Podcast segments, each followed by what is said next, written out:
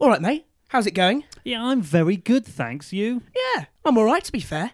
Now, I have got you a little present. Really? Get a load of this. Oh, a beer. You know me too well. Get your head out of the sand, boy. That's not just a beer. What you have in your hands now is the brand new Wild IPA from the Wild Beer Company, fermented with a unique yeast blend which provides the beer with a level of acidity that cuts through rich food and a complementary pink grapefruit hop note from the Talus hops. It's balanced with a dry finish and a low but moorish bitterness. That is nice. Very fruity. I imagine that goes very well with a cheeseburger or maybe a nice lobster. You got any more of those? I'm all out, I'm afraid, but you can get yours from wildbeerco.com right now. You can get one for £3.50 or maybe treat yourself and get a 440 milliliter 12 pack with a free wild IPA glass for only £39.99. No other beer pairs with food quite like wild IPA. I thought you said you didn't have any more. Well, maybe one or two. Try the new Wild IPA from the Wild Beer Company. Just head to wildbeerco.com and get yours now. That's Wild IPA from the Wild Beer Company, the perfect beer to pair with food.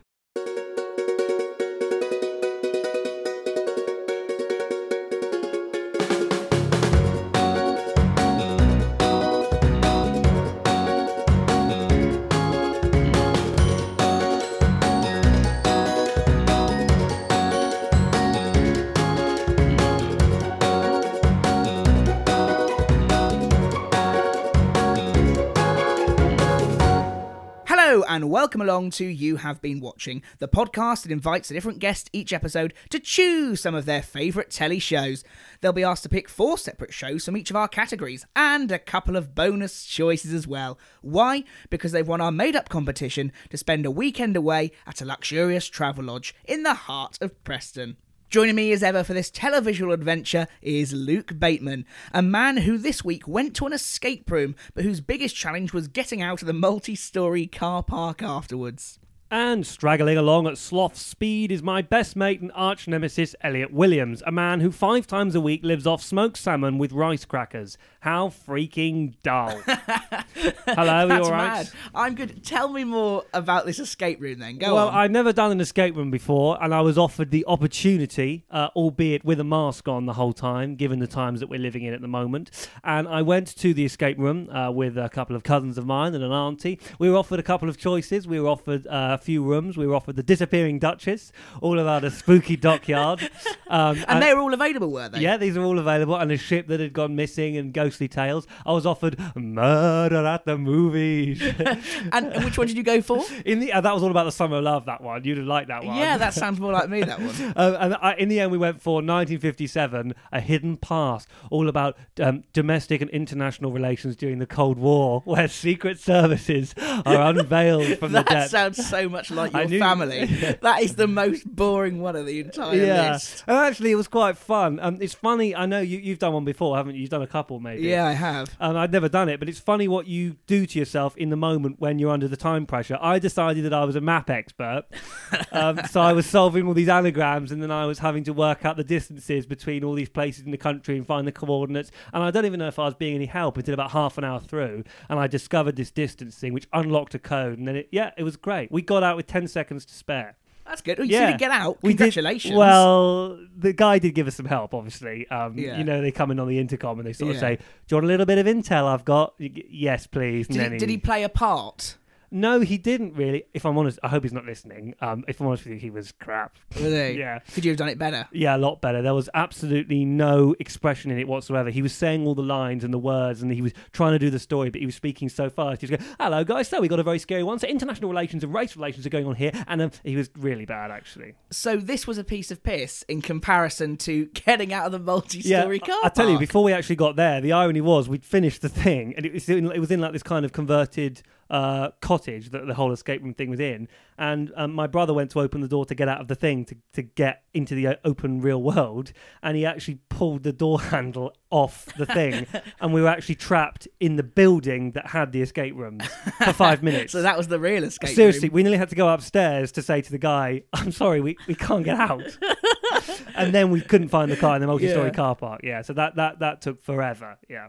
We've got Lucy Porter on the show today, comedian, live at the Apollo comedian. I mean, she's been on everything known to the sun, hasn't she? There's a long list we've got there of all the things she's done. She's done a load of stuff. It was a lovely coffee morning, uh, relaxing thing, wasn't it? Um, we both had the most horrendous colds known to man, uh, and I especially sounded like Zippy from Rainbow. it was a little bit nasal, but I think you got away with it. People seem to be astounded by the amount of research that we do. They always say, "Oh, you've run our Wikipedia dry," and then actually two questions later, they say, "Oh Christ, how did you know about that?" We really go into the depths of research, don't we? Yeah, we try to be thorough. We try to ask them something they've never been asked before. Um, I don't know if we did that, but I hope we did. I think we did. She was a lovely, lovely lady. So enjoy this little coffee morning we had with Lucy Porter in her episode of You Have Been Watching. so here on You Have Been Watching, we imagine that our special guest has won a weekend away to a hotel room in Preston. Where all they can do is lie back and watch telly. They'll be choosing four of their favourite ever TV shows, and we'll be hearing why they've chosen them and what it means to them. At the R at the end, At the arse end. the arse the end. arse end proceedings. At the end, we'll also ask them which television personality they want to spend their weekend with and what they'd like to eat. Our competition winner today is Lucy Porter. Born 27th of January 1973 in Croydon, England, presumably conceived around 27th of April 1972, Lucy is a British comedian, actress, and writer. She's a festival regular, TV regular, and radio regular. That's right, she's regular. Ask her doctor. After attending Wallington High School for Girls, Lucy went on to graduate from Manchester University with a degree in English literature, so she knows more than a little about the arts. Talking of little, Lucy is a self confessed shorty, standing at 4 foot 11, sitting at 2 foot 2. But that hasn't stopped her from becoming a giant of the comedy world. Live at the Apollo, the News Quiz, the Now Show, QI, literally you name it, she's done it. Lucy Porter really is thrilled to have had her height, her education, and her date of birth exposed already on the show, but we promise that's the last mentions of those ever again. Welcome, Lucy. It's a pleasure to have you. Any discrepancies in there? You have wrung Wikipedia dry, haven't you? Actually, no. We've, we've tried to avoid some Wikipedia. We've got one question coming up, I have to confess, but we've tried. Uh, Is that true? Is everything true there? It is absolutely true. Yeah, unlike my husband, whose Wikipedia entry is riddled with lies, but he quite likes it. Because he feels like a actor Justin. Edwards, yeah. Riddled with lies, is it? It is. Well, it says he was born somewhere he wasn't born, and uh, he's. Oh, also, I tell you what we've discovered recently. So we got um, an Alexa. Where if you ask Alexa, uh, as the children did, they said, "Alexa, is Lucy Porter married?" And it says, "No, Lucy Porter is not married. She was married to the actor Justin Edwards." Oh. So Alexa is either some sort of soothsayer who is predicting my divorce, or somebody's got to her. Uh, How and, but it, I, I'm delighted. Who I'm are well, these I'm people that make up the facts of actors and make up where they were born? What, what, what, have they got nothing else to do? It's an odd thing, isn't it? Very but I've never, thing. I've never edited a Wikipedia page, uh, or indeed fiddled with Alexa. But Well, uh, there's the scoop we've got for you there. Lucy has never fiddled with Alexa. That's fantastic. That's what we're after. Uh, I mean, this is going to really bore you now, this question, but I- I'm going to read out a list uh, of some of the panel shows, the news programmes, and the quiz shows that you've appeared on. Uh, and a warning this is a really long list, so be prepared for absolute boredom on your half, Lisa. But it is actually really extraordinary. So you have appeared on The Celebrity Chase twice, Pointless Celebrities twice, Room 101 twice, QI three times, Mock the Week three times, Impossible Celebrities, Would I Lie to You, Alan Davies is Yet Untitled, Celebrity 15 to 1, Britain's Got More Talent, Mastermind, Have I Got News for You, Never Mind the Buzzcocks twice, Rich and Judy, Loose Women, The One Show, The Rob Brydon Show, Newsnight, Peston on Sunday, The Right Stuff, The Jeremy Vine Show, insert name here, and last but not least, The Celebrity Weakest Link. I mean, that is not even half the list, really. There's not really a show you haven't done. Is there one or two that jump out to you there as being particularly memorable at all, or do they all kind of blend into one? Well, you've missed out actually some of the finest ones, uh, which probably nobody remembers because a lot of the early TV I did was kind of pre YouTube and it just disappeared off into the ether. So I do remember doing, there was one called Stars in Fast Cars, um, which I did very early on in my career. And it was me, Carol Smillie, John Fashanu, the Fash. Yeah, yeah. Yeah. Uh, lovely Dougie Anderson, TV presenter. I think there were a couple of other people, and um, we went to Thruxton Racecourse, which I think is down near you somewhere, isn't it? I think Yeah, I can't sound familiar with Thruxton Racecourse. I haven't Somewhere- frequented it very somewhere often. Sounds delightful. Thruxton Racecourse, and um, yeah, and we all bombed around. And me and Carol Smillie, who was lovely, one of the nicest women you could ever hope to meet. You'd hope so with a Um, name like that, wouldn't you? Yeah, smiley Oh, by name, smiley by Carol nature. Smiley. She is the loveliest woman, and we all um yeah we had an amazing time. And I ended up shooting footballs into a goal with a digger. You know, like the digger. Um what do you call that? The scoop, the scoop, that bit. Um, so you get a digger, like a sort of JCB, and then you sort of uh, wind back the arm and then thwack it at the football and get it into the goal. And it is why that is not a televised sport, why that is not an Olympic sport, I do not know. but that's one that really sort of stands out. They've all been weird. I mean, it's weird going on telly. And um, I do it less now, obviously, because I'm older and, uh, you know, television opportunities become less frequent. And also, you won't do a lot of the crap that you would have done when you were in your 20s and keen. And um, it's a really, yeah, it's a really strange thing. Being on telly is just, I love watching telly and then being on it, you think, oh, well, that'll be exciting. But it's kind of, it's just always surreal. Like doing Have I Got News for You, I kind of, I hardly said anything because I was just sat there going, oh my God, I'm on the Have I Got News for You set. and it took me about an hour just to get over that. We were watching some of your your appearance of Would I Lie to You actually uh, last night, which was hilarious actually. By the way, how does that how does that work? Was that good fun? I assume that record goes on for well well longer than we ever get to see. Some days of our lives in that studio, we were, it was like lockdown. We were basically in that studio for three months.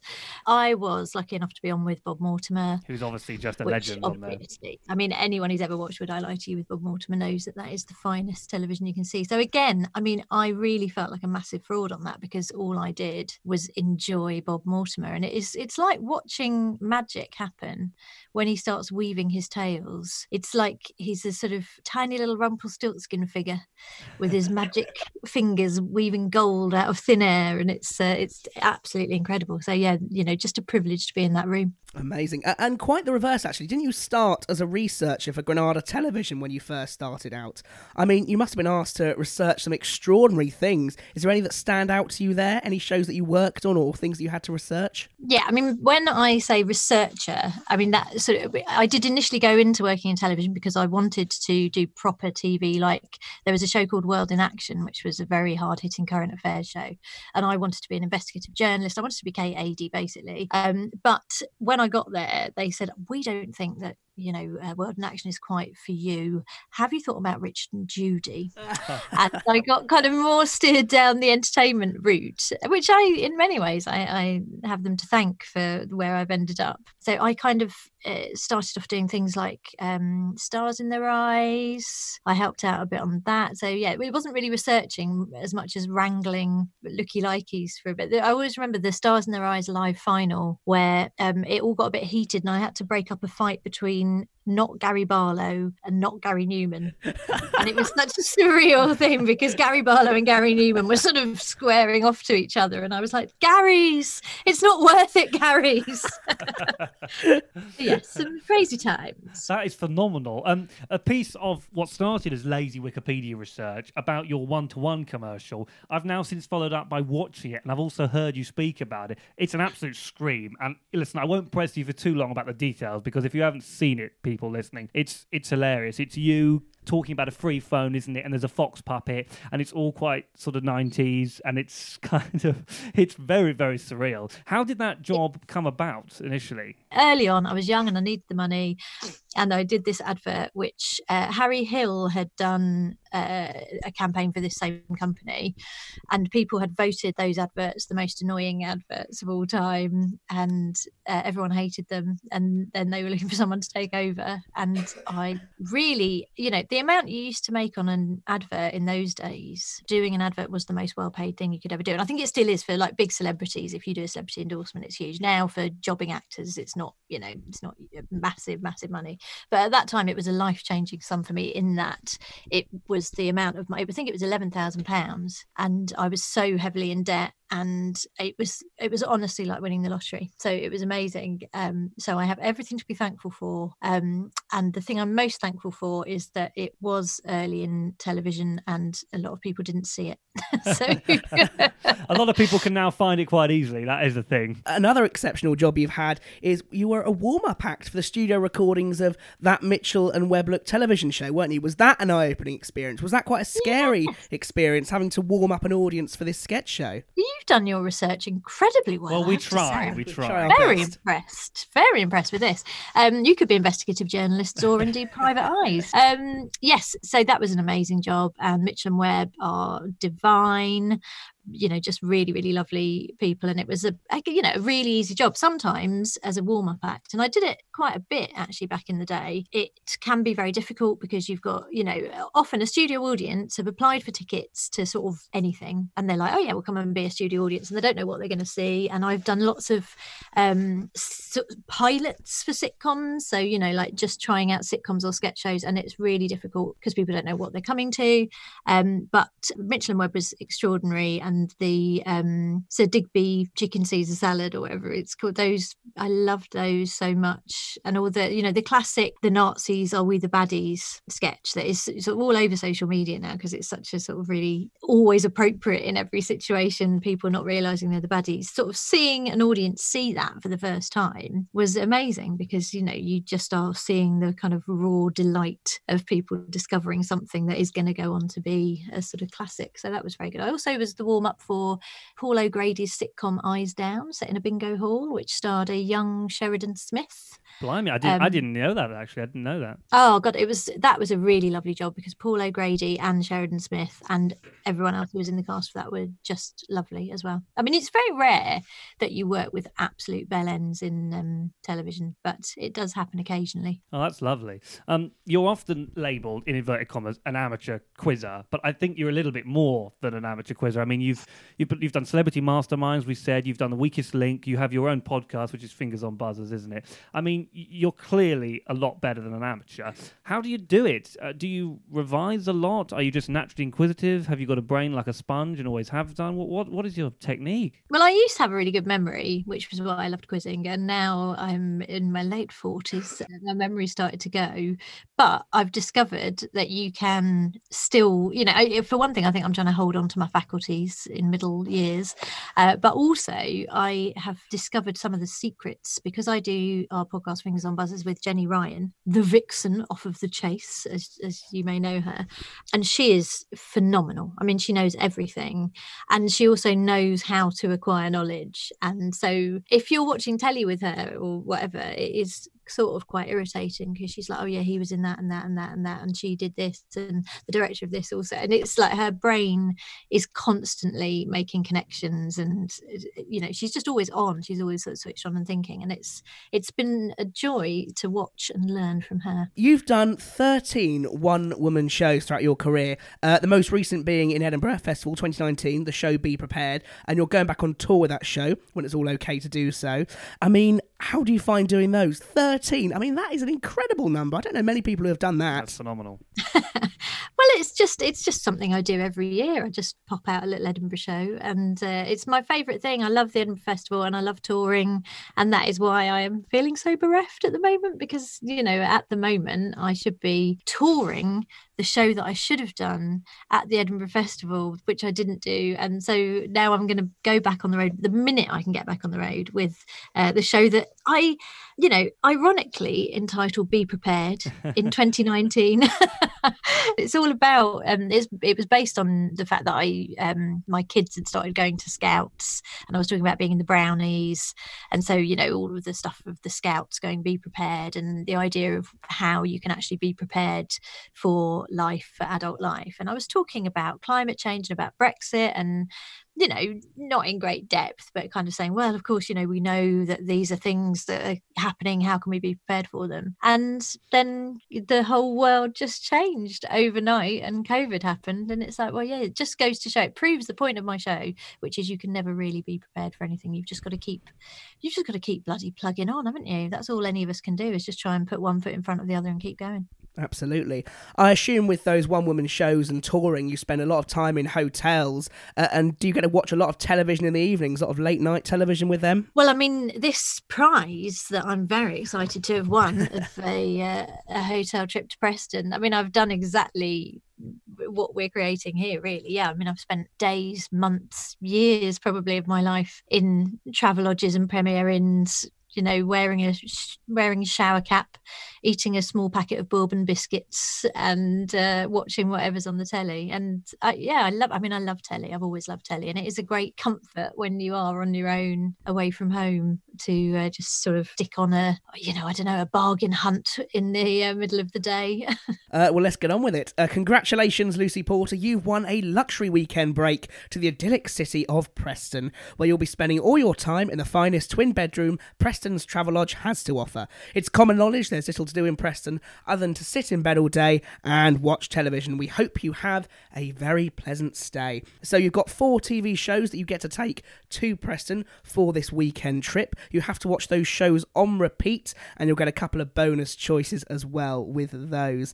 Uh, so your first choice is going to be a TV show that makes you think of your childhood. This is going to be related to the northwest of England, and I feel you have done Preston Preston a great disservice there because actually every week we feel bad for slagging it off, but we've gone too far now that we can't stop.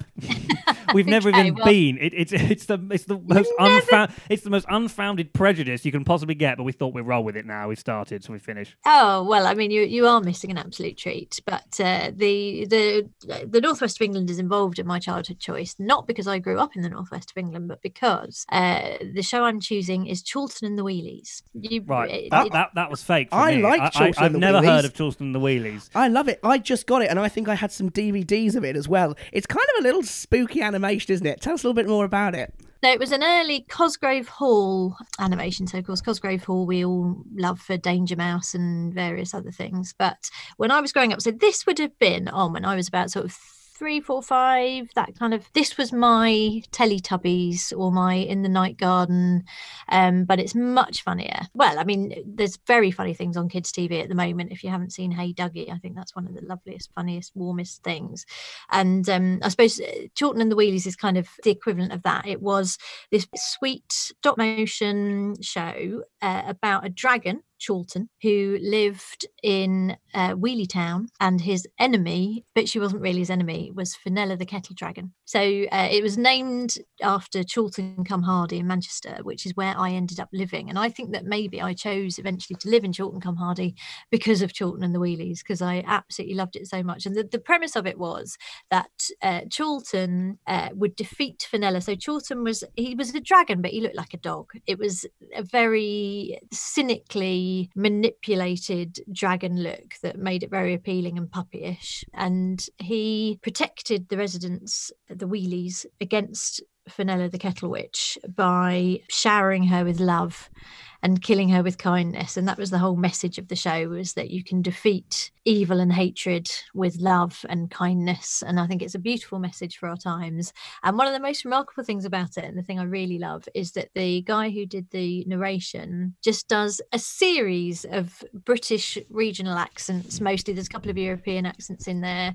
Um, and it, it, they're not always brilliant but he really goes for it. and so chorlton is or oh, you know sort of Lancastrian, but sometimes a bit Yorkshire as well. And uh, he uses vernacular that even when I was watching in the 70s was probably quite outdated. So he says everything's reet gradely.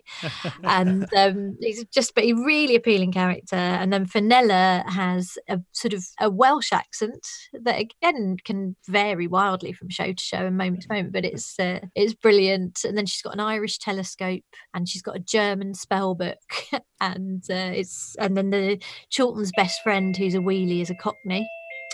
Um, can I just go on? Of course, of, course, of course, please do. Sorry. Every time I hear Cockney, the bell goes as well. Exactly, the bell, the bow bells are ringing. Hang on. I like Chorlton and the Wheelies. Do you? I haven't heard. I do. It. Yeah, they live in um, they live in I think called Wheelie World. Sorry about that. That's okay. I was going to curse my husband for having no, don't worry at all. Was it a parcel? Ordered something, but it was actually for me. Oh. I can open it live on air. It's this is like an un- unboxing video on YouTube or something. Very relaxing. Here we go. I'll show you what this is because this is a um, a prize for our Fingers on Buzzers live show Oh that wow! we're doing. I ordered this off eBay. This is a And first on the show. No one's ever unboxed a parcel live before. This is great. Well, it is related to the television channel that we all know and love. There we go. Let, it's a Challenge TV Oh my Oh, goodness. wow! original mug, never available in the shops. Uh, it's got a handle in the shape of a question mark. Guess how much? Guess how much that was? Oh, I- I think it's probably quite expensive. I'm going to say cheap. I'm going to say 199. I'm going to say like forty quid. Well, I can tell you now. The correct answer was 99p. Oh, oh wow. 99p. What for a TV relic like that? That's not bad, is it? Amazing. Anyway, sorry. Right, where were we? Shorter than the wheelies. Um, how did you watch that as a kid? Did you have siblings? Were you an only child? I was the youngest of three, and uh, my sisters, both of whom had left home, very much older, as I like to remind them constantly. uh, so, yeah, so I was alone at home a lot, and I did watch a lot of television. My mum and dad were keen fans of telly. They watched Coronation Street obsessive, like they were properly obsessed with Coronation Street, and they believed that everyone in it was their friends. Oh. And uh, so, yeah, so I watched the absolute spots off the television. Uh, the second TV choice is a TV show that gets you laughing. Oh, well, this is a, impossible. I think we are living in a brilliant era for television comedy, and there's so much on that I absolutely love. I mean, this country, I think, is one of the funniest things that's ever been produced. I think that the Coopers are absolute genius. I really love King Gary as well. Have you seen that one? Yes, absolutely. Yeah. I, I think that's brilliant. Anyway, I will go a little bit back in time, and I was very tempted to go for a classic like Porridge. I think is one of the all-time finest television programs, let alone sitcoms ever made. I think Ronnie Barker is an absolute genius, and. I think every episode of that is is kind of almost perfection. Richard Beckinsale is one of the true loves of my life, but I've decided to go for something else. I'm going to go for One Foot in the Grave. Oh, Okay, so this is the absolute classic, about eight series running, wasn't it? With Richard Wilson as the titular Victor Meldrew. It is Yeah. absolutely brilliant. It's one of our favourites as well. We've Yeah. never had this on the show.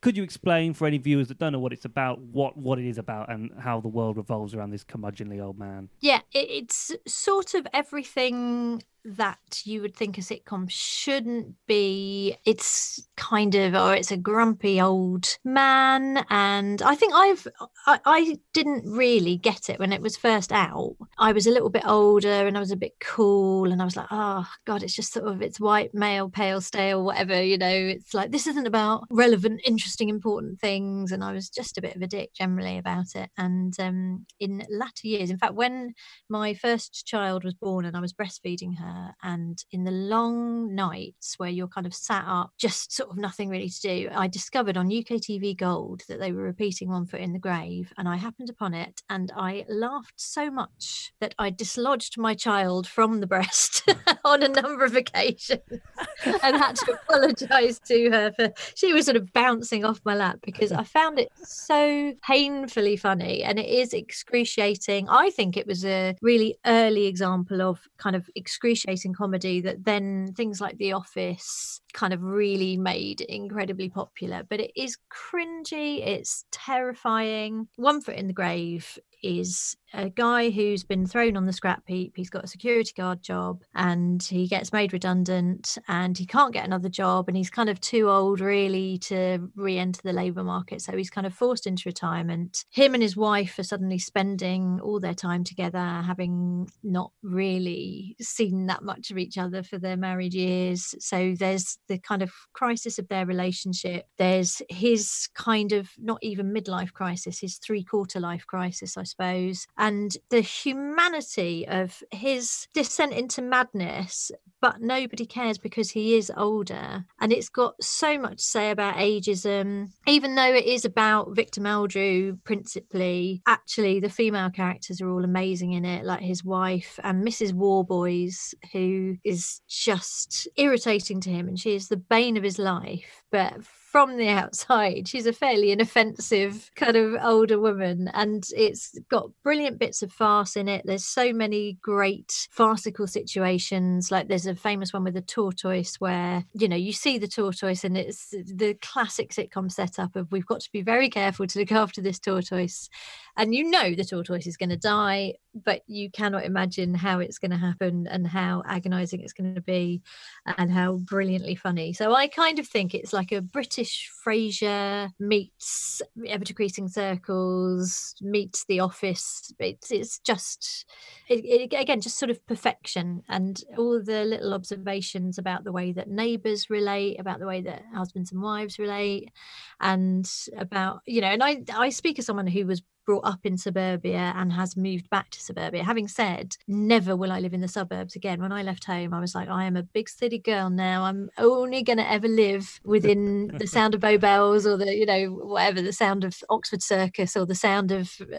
Piccadilly Station or the sound of anything but the suburbs. And now look at me, here I am, watching One Foot in the Grave, breastfeeding a child, and worrying about my lawn. it is just brilliant. I mean, the, the, writer and creator David Renwick must have known he had an absolute star on his hands in that character and the actor as well. Because whenever anyone is grumpy, they're called a Victor Meldrew, aren't they? They're called that that noun, and it's great. He's actually so unlikable. They always say make your main character, you know, dislikable and also likable. But he's so unlikable, but because he's so extreme, he's an anti-hero, isn't he? And then you see that come back in like Malcolm Tucker in the thick of it. These anti-heroes can actually become likable because they're so horrible. Yeah, there's a twinkle and there's a humanity and there is a sort of hope. And also, I suppose his relationship with his wife sort of keeps him.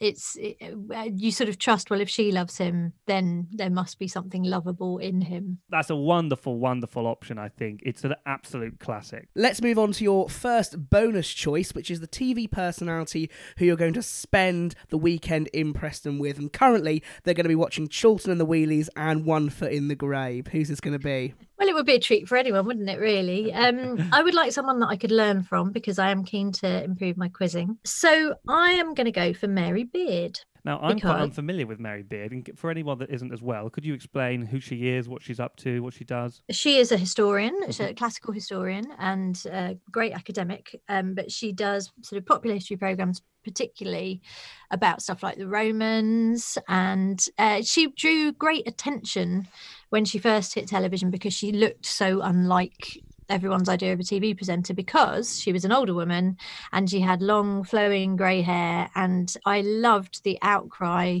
of people saying, "Get this woman off our screen! She doesn't. She's not even tried to brush her hair," and um, that sort of not giving a damn kind of aspect of her, I really liked. And she's dead clever. So yeah, that would be, I think, a very fun weekend in the Travelodge. Are you keen on your Romans and your Roman history? Is that something you'd like to learn about? Yes. Well, it's a gap in my knowledge, you see. So ah, that's what you always have to be when you're that's very smart. thinking about quiz. You've always got to think. I mean, really, who I should hole up with is a sports presenter because that is the main gap in my knowledge. That's very strategic of you, though. People like to play mm. it safe and go for someone they know they'll get on with, but you you're challenging yourself constantly, aren't you? Because you've got this brain, this insatiable appetite for knowledge. So you've chosen someone that's going to fill in the gaps in your knowledge. That's very very shrewd. Having been a stand-up comedian on the road for twenty odd years now, um, I've spent many weekends in hotels with people who I've never met before, and you just get you get thrown together with because comedians basically we are like traveling salesmen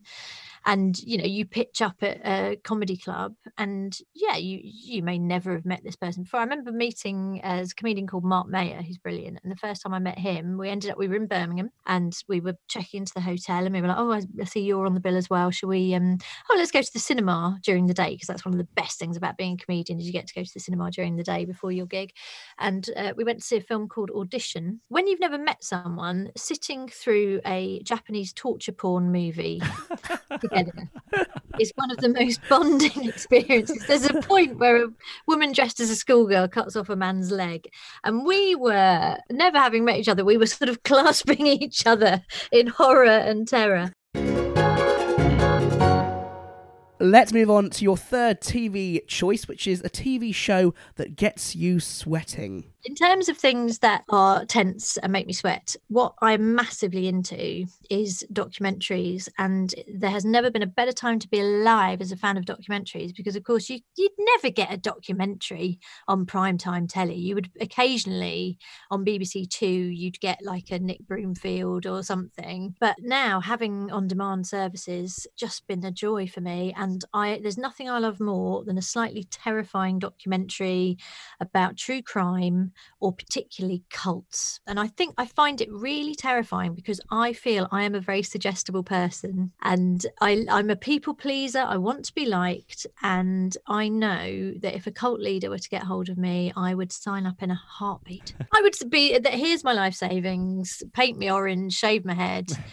Here I am. So that's that's kind of what does it for me. That's what really terrifies me. Things like Wild Wild Country. Have you seen that one? No, I haven't seen that. I just find it really, really interesting. Wild Wild Country is about a cult that uh, took over a, a kind of rural sprawl in America in the 1980s and it's got all that brilliant stuff of 80s footage. So i'm terrified but also nostalgic. Yeah, going, "Oh, nostalgia is look- powerful, isn't it? look at the leg warmers look at their big hair and all of that uh, and it's really fascinating about how people were kind of drawn into this cult that suddenly went very dark. And it always comes from a place of happiness and love. And you know the the key factor to look out for is if you are in a group of attractive young people who are all having a lot of sex you're probably in a cult because that isn't normal.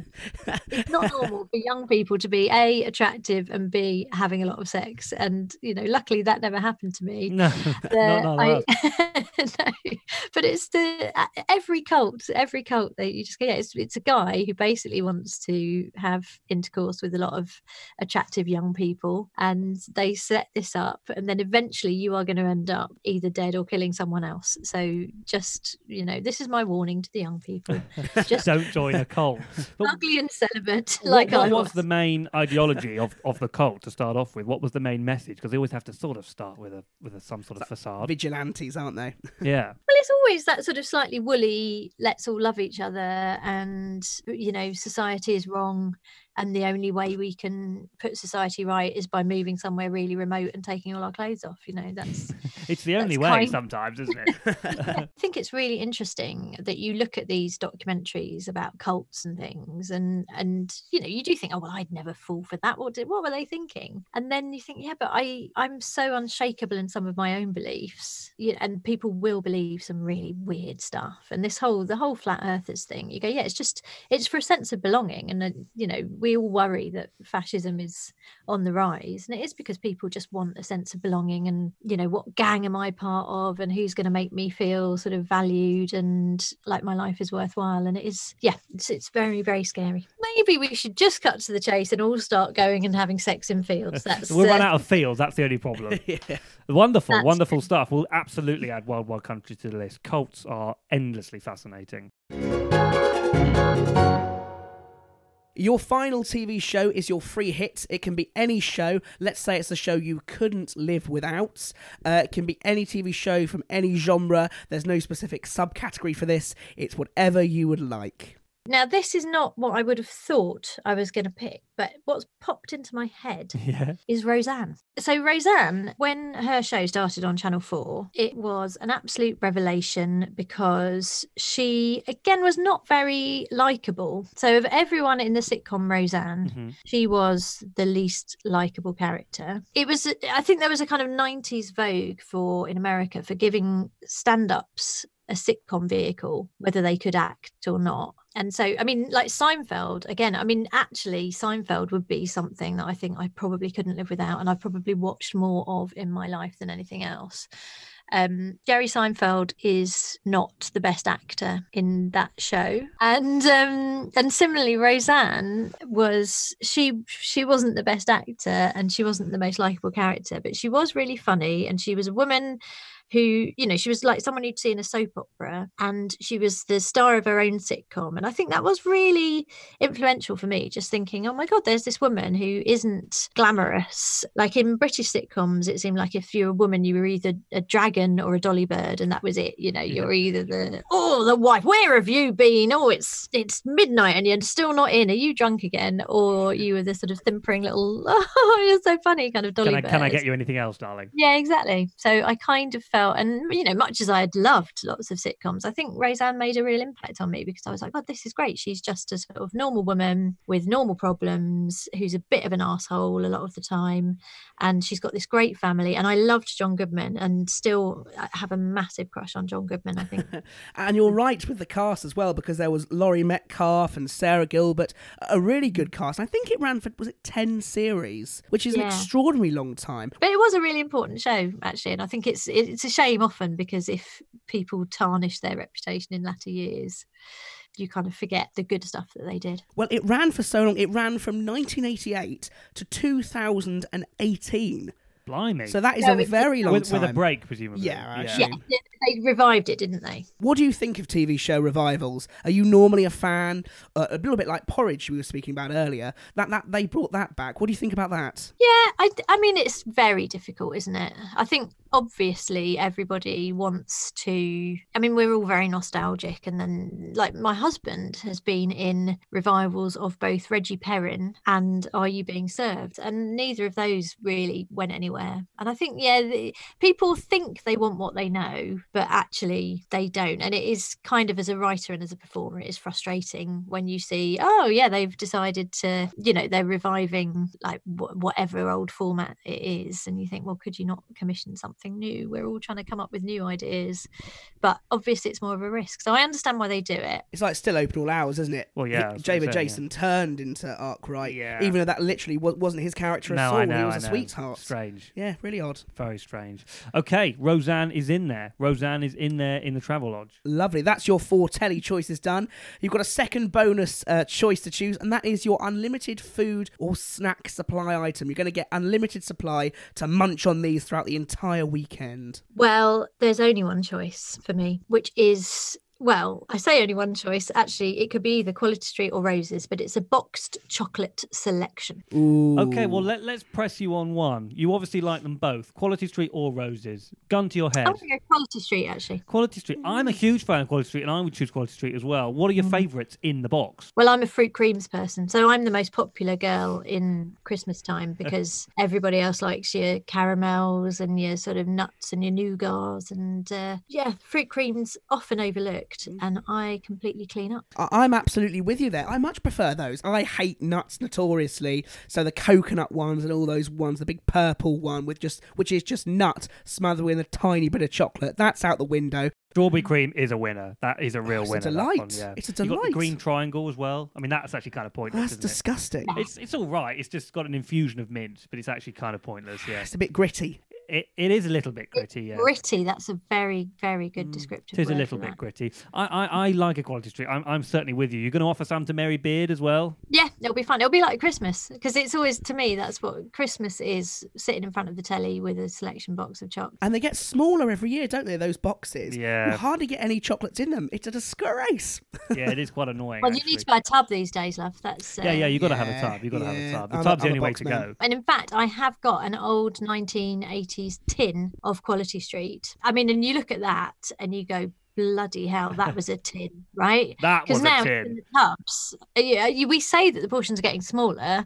I mean, radically so with Quality Street because it was like a proper full tin of chocolates. And I can, if I ever want to pick myself up, I will just get some Quality Street and put them in my original Quality Street tin and uh, lie in front of the telly under a du- always under a duvet. You gotta That's- have a duvet. Even if it's 50 degrees, you know, you've got to. That sounds delightful. And someone that would be absolutely disapproving of the downsizing of the Quality Street tins would be Victor Meldrew himself. Um, he would absolutely despise that. What would he say? I wonder. Mm, I wonder. Uh, let's go through your choices. So, your TV choice that makes you think of your childhood is Chorlton and the Wheelies. Your TV choice that gets you laughing is One Foot in the Grave. You are taking Mary Beard with you as your TV personality. Your sweating TV choice is Wild Wild Country, and your free hit is Roseanne. And you're going to be taking unlimited supply of Quality Street's selection tub, not a box with you. Does that sound like a good weekend to you in Preston? I cannot bloody wait. Bring it on. I cannot believe it. Sensational. Thank you so much, Lucy. You've been a delight. We've had some lovely choices here. I'm going to go up and fill my uh, fill my challenge TV mug full of Quality Street now. Well, there we go. That was Lucy Porter's episode of You Have Been Watching. What a lovely, I know we say this all the time, but what a lovely, lovely woman she was. We're not lying this time. We're not lying.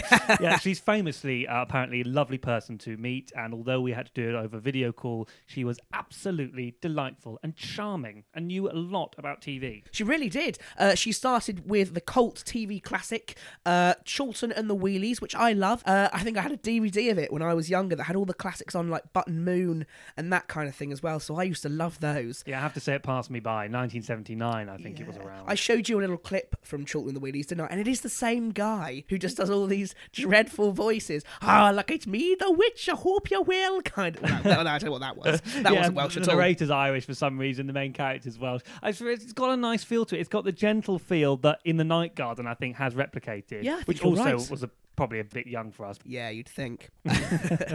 I know you watched it for several years more than you should have done. Yeah, I did. I was fascinated by it. Yeah, right. Uh, the TV choice that got her laughing was One Foot in the Grave. One of our absolute favourites. I think we've both got the box set. Oh, absolutely. It's a big, thick boy, isn't yeah, it? Yeah, it's got yeah, like yeah. eight compartments of loads of DVDs in them. It's great. Richard Wilson, and Annette Crosbie is the leads, just a very grumpy old man. She explained why it's so great, but it is really a classic, isn't it? She's taking Mary Beard with her as her TV personality. I wasn't particularly familiar with Mary Beard, but you'd heard of her, hadn't you? I had heard of her a bit. Um, I'm not that familiar. I'm not that good on my historians, but she's a Roman historian. I do recognise her actually, and she's the sort of person that might frequent a documentary series about the Roman times.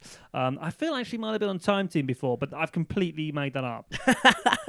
Wild Wild Country. She was a fan of cult documentaries. We're very much the same. yeah, absolutely. Everyone loves true crime. Everyone's got a fascination, a morbid curiosity with true crime documentaries, and there are so many about now with Netflix and Amazon and all the streaming services. So I can see why she would go for that. They're a kind of comfort. We are freaks as humans, though, aren't we? That we love the weird and the wacky. Yeah. I think we like not being associated with it. Mm, even though we're all part of our own cults elsewhere, Absolutely. whether it's a football team, whether it's being a fan of an actor, fan pages of Yeah, stuff, we're all right. we're all in our own cults in a way. Mm. And the show that I hadn't heard of was Roseanne, but running at 10 series long has to have been very successful. Yes, it's American sitcom, isn't it? And we're pretty rubbish on American sitcoms, but Channel Four always get the imports. Um, and I feel like I have seen a, a trailer of it before, but Roseanne was was her pick after some deliberation for the show she couldn't live without. She is taking Quality Street Selection Tub with her. Not a box. Mustn't get a box. Yeah, I rate that, and I have to say, there's two things I forgot to tell her I liked because I know she really cares. Is the toffee penny and the. Oh.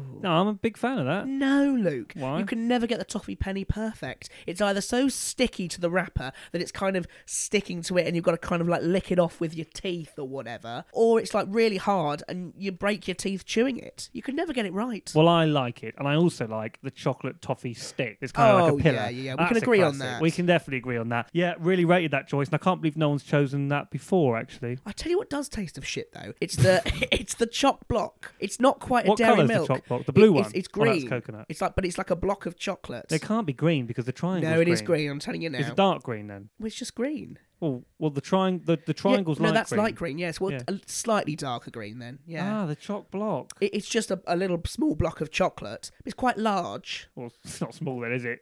Well, no, no, but it's not like a flat piece of chocolate. It's like Chunky. It's, it's, a block. It's a chunky a block. is what chunky I'm talking choc about. block. Yeah. I don't really know the choc block. Let me get it up for you. Look, I beg your pardon. you will. Yeah.